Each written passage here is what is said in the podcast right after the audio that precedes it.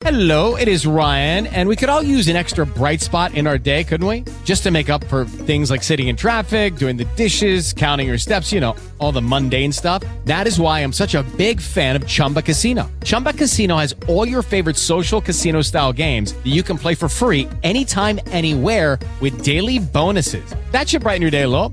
Actually, a lot. So sign up now at chumbacasino.com. That's chumbacasino.com. No purchase necessary. VGW Group. Void were prohibited by law. See terms and conditions. 18 plus. Would you like to contribute to the conversation? Yeah, yeah, oh yeah, what condition conversation was in. Jay Talking with Bradley Jay. I listen to morning with the sun up. I'm busy. WBZ News Radio 1030. I tune my radio to AM 1030. The radio's all yours now. I talked to a man whose name is Bradley Jay. Improved my mind in a wonderful way. I just called in to see what condition conversation was in. Yeah, yeah, oh yeah, what condition conversation was in.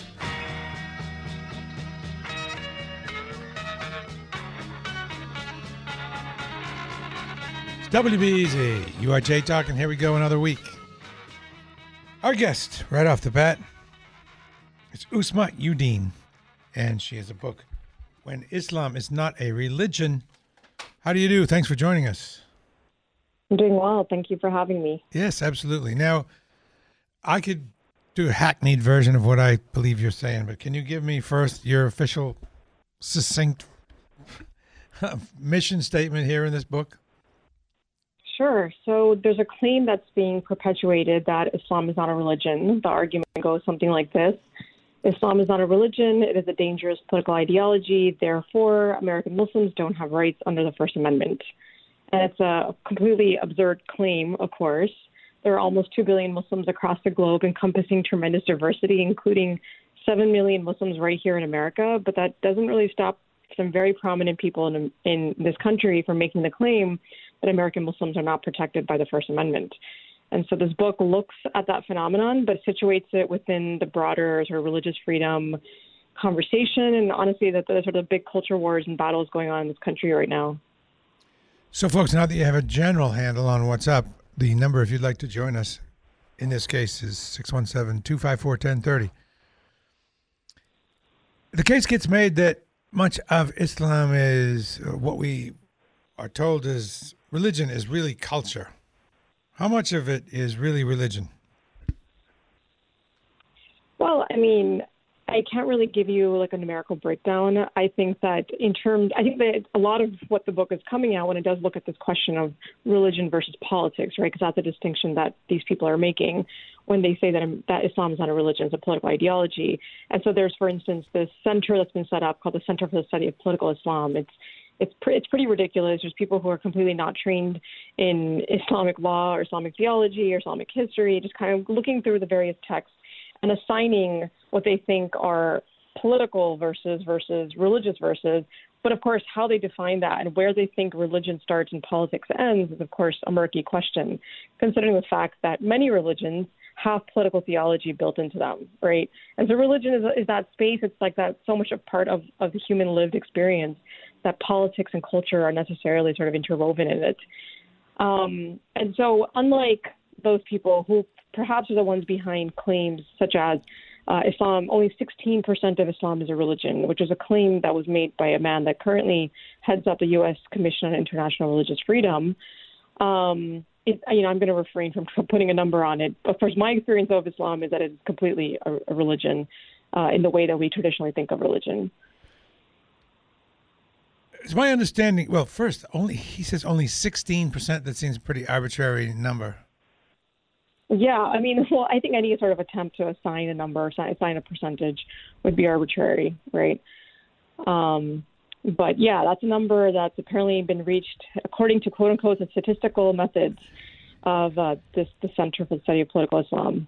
Um, and unfortunately, like I said, is being trumpeted by people who should know better. I mean, their their pedigree should say something about you know their knowledge of religious freedom and how that and religion and how that all works. Um, but unfortunately, that is not the case. Before I go too far, I just want you to know where I'm coming from. I I'm a person who I like to travel to pre- predominantly Muslim countries, Jordan and Egypt and Turkey, and I've been to weddings, etc. So, so I get it. You know, I, I get that people all over the world just want kind of want the same things. They want their kids to go to school. They want a happy life. They want a comfortable life. That said, it seems that a lot and I am I'm not an expert, but a lot of what we're asked to accept as religious is really cultural. And for example, the head covering, you know, I'm, I should be allowed to wear my head covering into a bank when that kind of thing is generally frowned upon. And head covering, as I understand it, is simply cultural, not religious. And there are other other examples of this. What say you on that? Well, I mean, I think that there would be a lot of people would push back on the idea that head covering is simply cultural. And I do have a chapter on uh, the hijab, the head covering, and my own experience of both wearing it and then deciding to stop wearing it. Um, but you know, th- I mean, the four major Sunni schools of Islamic thought would all hold that it is an, uh, an obligation. I mean, there are exceptions to that obligation, just like there are exceptions to any number of different types of laws. Um, but uh, it is considered obligatory, a religiously obligatory act. Um, so I think that, you know, and if you look across the different Muslim cultures, whether it be Turkey to Pakistan to the Arab world, I think that there's it shows up in different forms, right? Um, but ultimately, it is incorporated in various ways, in part of like a larger sort of set of modest dress. You know Um, better than I. Oh, go ahead and finish, and then I'll continue. Yeah, and but I think what's really sort of critical for from for the perspective that my that my book is taking is, and it's very unlike a lot of this other sort of um, literature that's been put out, especially post 9/11, kind of help people understand Islam better. Is the book isn't really about helping people like know more about Islam. I mean, there's definitely bits of theology and so on that are that are in there, but ultimately it comes from my experience as a lawyer specializing in U.S. religious freedom law and saying, look, this question of constitutional rights and who gets them and who doesn't is a very separate question from the like the the beliefs and practices that you understand or approve of um, or think might be cultural versus religious, because honestly, you can say that about a number of different religious beliefs, right? But the way that our law do, is, set, is set up, it really kind of gives a lot of deference. The, the judges and the courts are required to give deference to the individual believer in terms of whether or not they think the action that they're participating in is a religious act, right? And if that's their belief that what they're doing is religious, and again, it doesn't even have to be required by your religion. It could be something just that you think that, that you're saying that this is like a part of my religious expression. That is protected under the First Amendment. Um, and of course, there's various legal tests then that lay out, okay, well, in this specific scenario, can the government come in and restrict that? Um, but ultimately, the question of whether or not it's protected, which then triggers this next level of inquiry, um, is, is pretty much entirely subjective. I see. So, what I was saying earlier about the head covering not really being part of religion doesn't matter. All you have to do is perceive it to be part of your religion. That's all. Yeah, I mean, I you, simply that I am wearing this as an act of my religious expression. Um, you know, to I, I'm wearing it because I think that it's required by my religion, or because it, you know, it helps me draw closer to God, etc. That's it. Um, that doesn't seem. It seems like abuse would be, e- you know, easy. I, you know, you. Well- I feel like I need to wear socks on my hands because, and that's of course ridiculous. But, you know, if your if your rule is going to work, it's got to work in all cases. I, don't- I don't. I don't Right. really know if I can warm up to that notion of whatever I feel helps me express my religion is part of the religion for me. Well, you know, I address some of these issues in chapter three of the book, where I look at sort of because a lot of people like they talk about religious freedom, but they don't really understand what that is. What is They it? kind of sometimes get it. I let me give you my version of religious freedom. It seemed to me the the American founders said you're free to uh, to worship as you like in your place of worship and in your home without the fear of harassment or deportation or whatever. I don't I don't interpret it to mean you get your religion gets to trump the law of the land. hmm And I'm guessing that you disagree. Well, I don't know if I would say trump the law of the land because it kind of makes it seem like it's a recipe for chaos and, and disorder. Um, and in fact, we have a very robust conception of religious freedom that has worked really well. So I think a lot of people think of religious freedom, they think of either religious pluralism or religious tolerance, some kind of like idea of a warm, fuzzy relationship between people of different faiths. Um, I think sometimes people think the way you do that that it's about just their right to sort of be able to worship in our private spaces, Yeah. and that religion is somehow supposed to be kind of kept out of the public arena.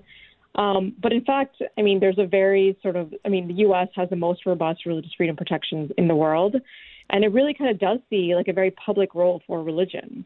I mean, it understands that religion is so core to people and their idea of meaning in their life, and that they, it would just be completely antithetical to the very nature of humans to say, well, keep that locked away in private and somehow create this distinction between your public and private selves.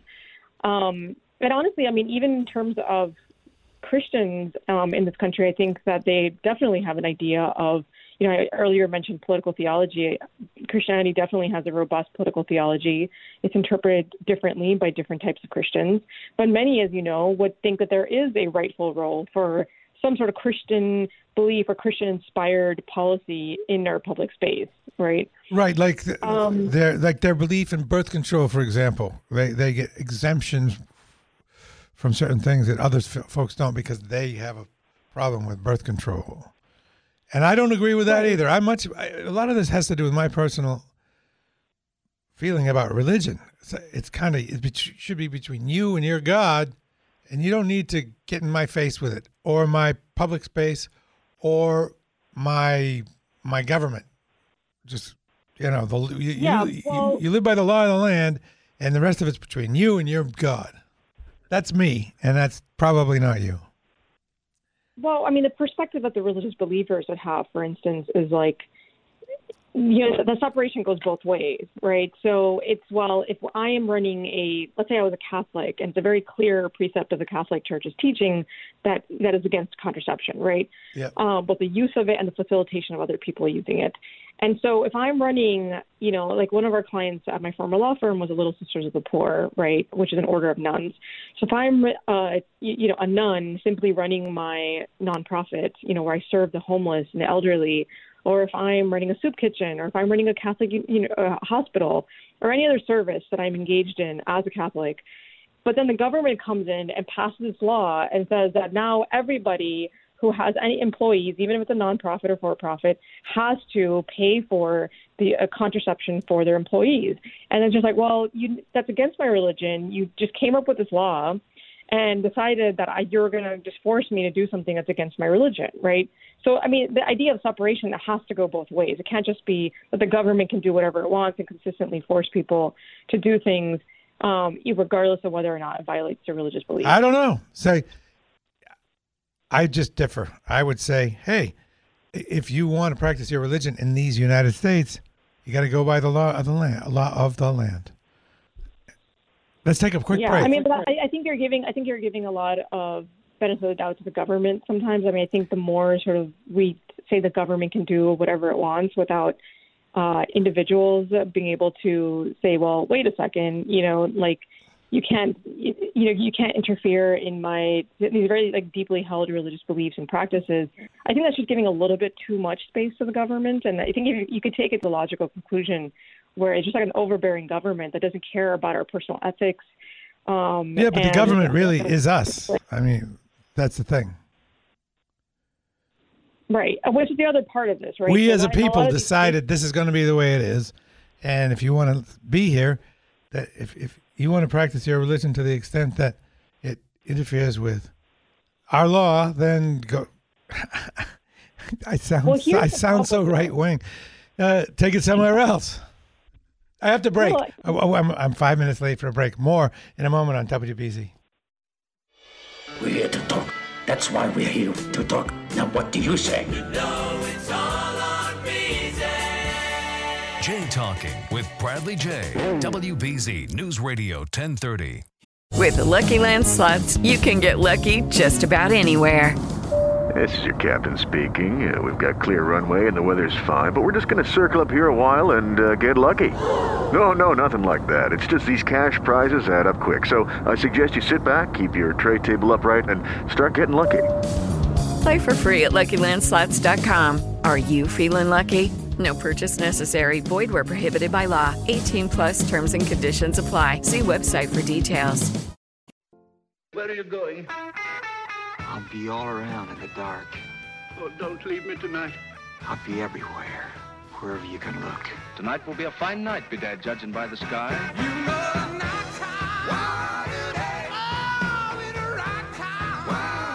Jay Talking Bradley Jay.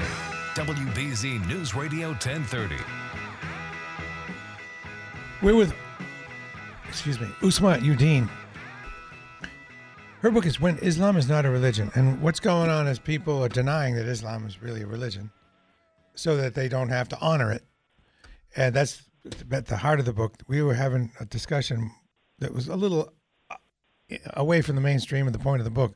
And I'll just make one more point regarding that. A better example than the one I gave. Let's say vaccination. Let's say my religion happens to not believe in vaccination for whatever.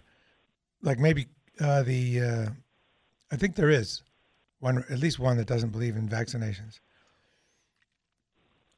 And you, the kid wants to go to a public school, but the public school rule is, hey, you have to have a vaccination to go to school here. My take is, look, the state, the, the, the government, the law of the land trumps, and if you don't want to get a vaccination, you don't you don't get to go to school here, and we don't have to honor your religious belief because it's counter to what we we're doing here. Th- can you comment on that? Yeah, I mean, so like the vaccination scenario, for instance, brings up a very compelling government interest, right, in interfering. It's saying, well, it's not just your beliefs, but it's also you're creating a risk, a very significant and likely risk that other people will also then be subjected to a particular disease, right? And so, um, you know, and so that's that's an important part of the legal determination. Yes, there's a lot of subjectivity, and you get to decide what you think is a religious belief.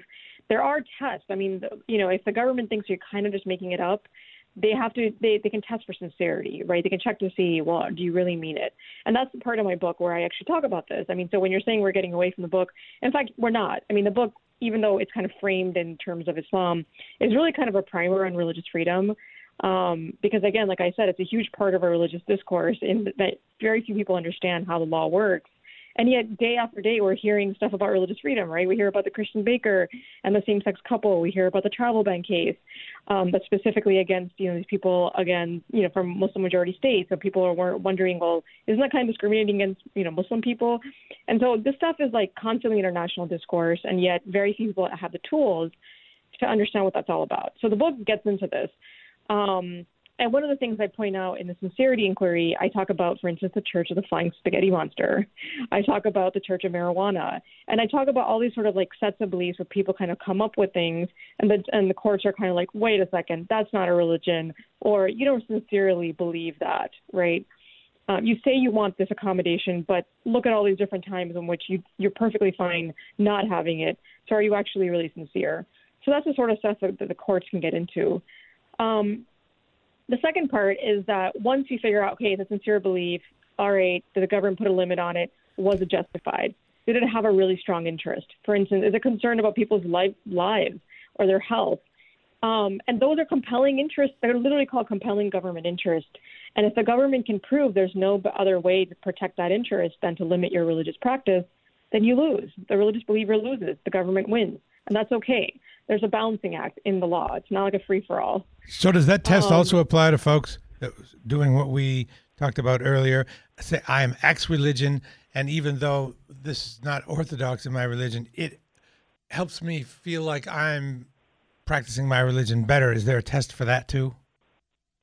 Well, it all comes under the sort of the rubric of this is my religious belief, and you're and the government is placing a restriction on my religious belief, right? So, so the law doesn't say that the only beliefs that are protected are the ones that are really central to your religious belief system, or really, you know, sort of obligatory versus volun, you know, non non obligatory.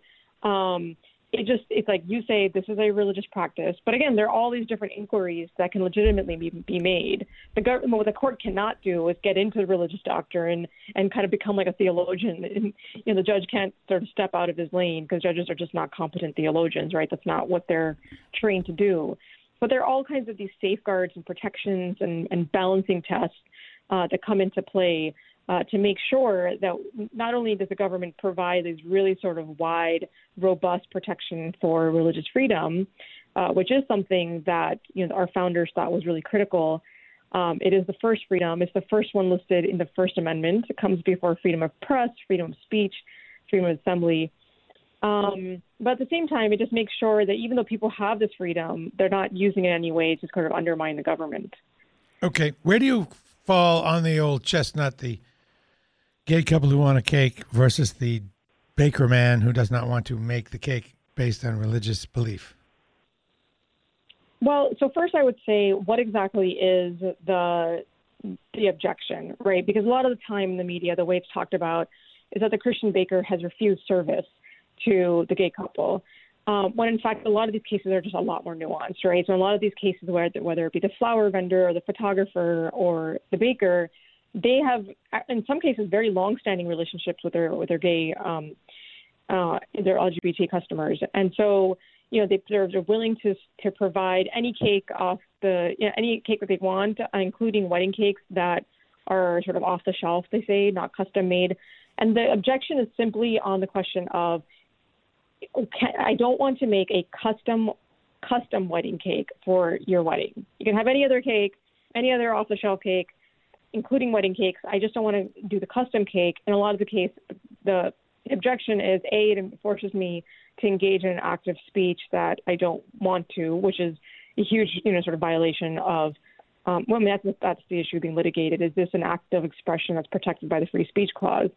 And then the religion component of that is, well, my religion, you know, my, my deeply held religious belief is that marriage is between one man and one woman. And by creating a custom cake, I then become part of the celebration and I'm celebrating, facilitating All right. that is my religious beliefs. I know that I'm getting off track here because I, I'm getting kind of bogged down in in case, certain cases. I think you know, the nuances that you bring up about the wedding cake are really interesting, and I hadn't thought about them before. The difference between selling just an item off the shelf and making it making it customizable, which brings up a couple of questions. If the person, this is strictly legal, if the person well, can the person refuse to make the custom wedding, uh, gay wedding cake, if the person is in the practice of making custom cakes for other folks? I mean, that's what you do. That's the service you provide. Can you say no to a service because of the the, the people that you're doing it for? And the other thing is, has it really been decided that doing a custom cake is participation in a in a gay celebration that they don't want to have anything to do with is making a cake really did the court decide that's participation So, in this scenario, for instance, the, the case that was at the Supreme Court last summer uh, involving Jack Phillips from Masterpiece Cake Shop, um, he does make custom cakes for other people, right? Which is why this couple then came to him asking for a custom cake for their wedding. And so that's the precise facts of the case. Um, but as to the question of whether or not this is permitted, that's actually still an open question, right? Because the Supreme Court, what they did in that case is they kind of sort of sidestepped that particular question and said instead they said they focused on the Colorado Human Rights Commission and the fact that they penalized this baker. But in process of that, there some of the statements that the commissioners made basically likened, you know, Phillips, the baker, to Nazis and said all kinds of horrible things about religion. Um, and they're just like, well, hold on a second. One thing that's very clear in our jurisprudence is that you can't, the government actors cannot be hostile toward religion. Um, they need to be neutral and sort of when they're, you know, uh, determining these issues. And so that's what the case was decided on, as opposed to the very more specific question as to whether or not he can legitimately um, refuse service, whether or not this constitutes an act of speech that's protected by the free speech clause. These are still open questions. And a lot of people, the commentators, are just like, well, the justices are kind of partly also doing this because they're hoping that we can kind of answer these questions by ourselves, like in, in the culture, sometimes it's not really such a great thing to kind of force courts to figure it out for us. Yeah. Because it kind of it kind of seems sort of coercive. Um, and so the justices are kind of hoping hoping that that you know the course of our social discourse that we can determine the lines ourselves. I couldn't help, you know, you know, in my mind, try to parse this out, and it seems as though you have to decide whether what that cake seller is doing is selling an item or performing a service. I wonder what and we don't have to address this, but what the case would be if a plumber who performs a service didn't want to fix the pipes at a gay wedding. I, do, I wonder how the courts would feel about that. So why is it that there's this effort to delegitimize Islam as a religion, saying it's other than a religion? Is is it a strictly prejudice? Is it any sort of justification for it at all? Do you understand why they why they would feel that way? Well, one, I mean, as we see this sort of rise in, you know, we, like I said, uh, religious freedom is a huge part of our national discourse. It's so we're increasing, increasingly kind of seeing the culture wars form around these questions, right, about how religious freedom sort of um, meets sexual freedom, um, the quest for exemptions, and so on. Ever, ever sort of like, especially under the Trump administration, I think there's a large push to kind of really have a robust um, definition of religious freedom. And yet, these same people don't want these same protections to extend to Muslims and to Islam. And there's a range of issues. I mean, one of them definitely is sort of this fear that if Muslims have freedom, that they're somehow going to take over the United States. I mean, you see that a lot in the literature, um, you know, in, in sort of like the, the popular and political discourse that happens around this, this idea that um, you know, is, Islam is again sort of like a political ideology, and that if you give Muslims freedom, that they will use it to take over the United States. I mean, it's of course a very far-fetched claim. Um, Muslims are 1.1 percent of the U.S. population. Uh, many of them actually lean left on a, lot, a number of social issues. Um, they don't see their religion as any in, in any way sort of like a tool to take over uh, the uh, take over the U.S. Um, but that's ultimately kind of like, especially, I mean, that's that's the rhetoric that's used. And so if you kind of look at take it at face value, that's definitely what is being propagated. What role does Sharia law play in this? You have, is there a fear that Sharia law will undermine United States law? There are probably a lot of misunderstandings about the standing of Sharia law within the envelope of U.S. law. Can you talk about that? Sure, and I actually have an entire chapter that kind of looks at that precise question. Um, first, looking again at the the rhetoric behind Sharia is almost a sort of like uh, you know all, this all powerful sort of swamp creature that's going to eat us all alive. I mean, it's really kind of fantastical uh, type of language that's used uh, as if it's a life force in and of itself. Um, but Sharia is actually, you know, a, a very Sharia by itself, the actual term just means the path to the water, right? It's sort of like a source of this broad or general divine idea of like the social good and how to find your way and find salvation in your life. It's a very sort of um, large, all-encompassing idea. And as I explained in the chapter, the actual jurisprudence, the process by which Muslim jurists then sort of derive rulings from this larger idea of, you know, the, the public good um, is a process that is widely understood by the jurists themselves to be a human project and therefore completely fallible. And that is why you have endless amounts of dissent and discourse, a number of different you know schools of law in Islam, where everyone's sort of disagreeing with each other. They're like, is this what God meant? You know, is this the best way to figure out this particular principle? Um, and so everything is sort of up for con- continuous contestation by people who are qualified to do that. So first, sort of distinguishing the terms and, um, is important. And then the way that that works in the U.S. is very limited, right? So it does not apply at all to criminal law. It doesn't apply to cases in, in which there isn't voluntary participation, for instance. There's very sort of limited areas where Sharia can be um, can be used. And even then, what's really referring to is religious arbitration. So basically, you have these sort of private arbitrators, um, just like um, Orthodox Jews and a lot of fundamentalist or conservative Christians use um, to basically figure out your personal law issues in accordance with your religious tradition. All right. So instead of going then, to a court of law, you figure out your personal beef with an arbitrator and the appropriate religion. Yeah, and the important piece of that is in order to actually have that decision enforced, you need, you need to take it to a secular court, and the secular court then checks for these different or substantive and procedural um, sort of uh, fairness. So, was it voluntary?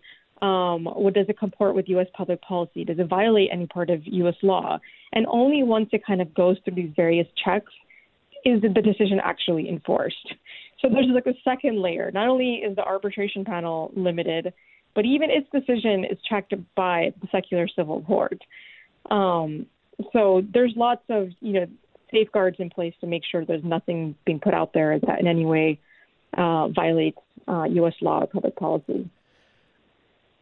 From time to time, I think the following thought. I don't really know how to apply it, but it's this: Isn't it coincidental that the the religion that everyone is born into happens to be the best one?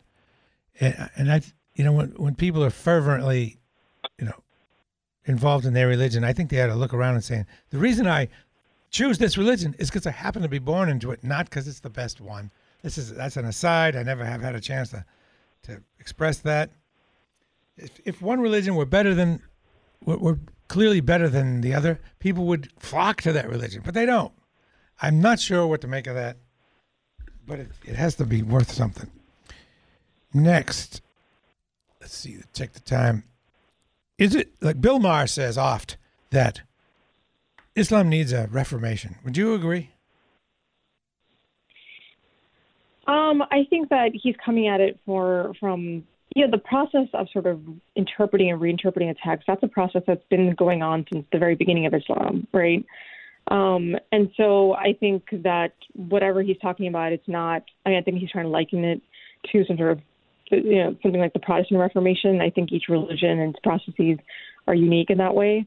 Um, but I say that I mean there is a continuous sort of robust discourse. People don't see it, right? And when you know somebody asked me in another call, like, "Oh, among Christians there's so much dissent. Why isn't there anyone dissenting among Muslims?" And I'm like, uh, you know, I'm part of the community, and honestly, I, sometimes I wonder what we actually do agree on. Um, there's dissent on every last thing, right? And so I think he's sort of shortchanging that process of constant interpretation um, and discourse. All right. So, do do citizens of the United States who've never met a Muslim have any justification for their fear? I mean, they they haven't met anybody really, and what they see is 9/11 and ISIS and Al Qaeda, et cetera, et cetera. Daniel Pearl being beheaded. Do you blame them for being afraid?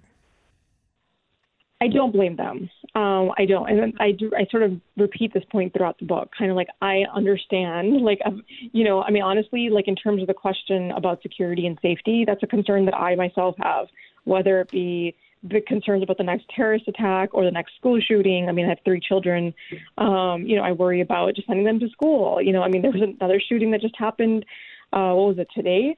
In El Paso. Um, and it's just like, you know, it's kind of like everyone just sort of bracing themselves as to like, what next? You know, who's it going to be? Is it going to be a, a white nationalist? Is it going to be somebody, you know, professing to act on the basis of Islam? Is, is it going to be somebody who's mentally ill? Like, what are the different sort of, I mean, it just, it seems like we're constantly living in a time of fear and anxiety and insecurity. Um, and so how can I blame them? I carry the same fears.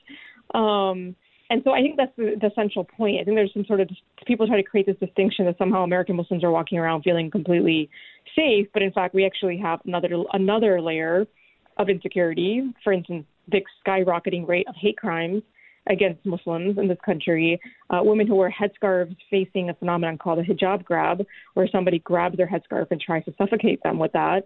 And so, in addition to all these other big issues that people are dealing with, we're dealing with our own subset of hate crimes that are specifically aimed at us.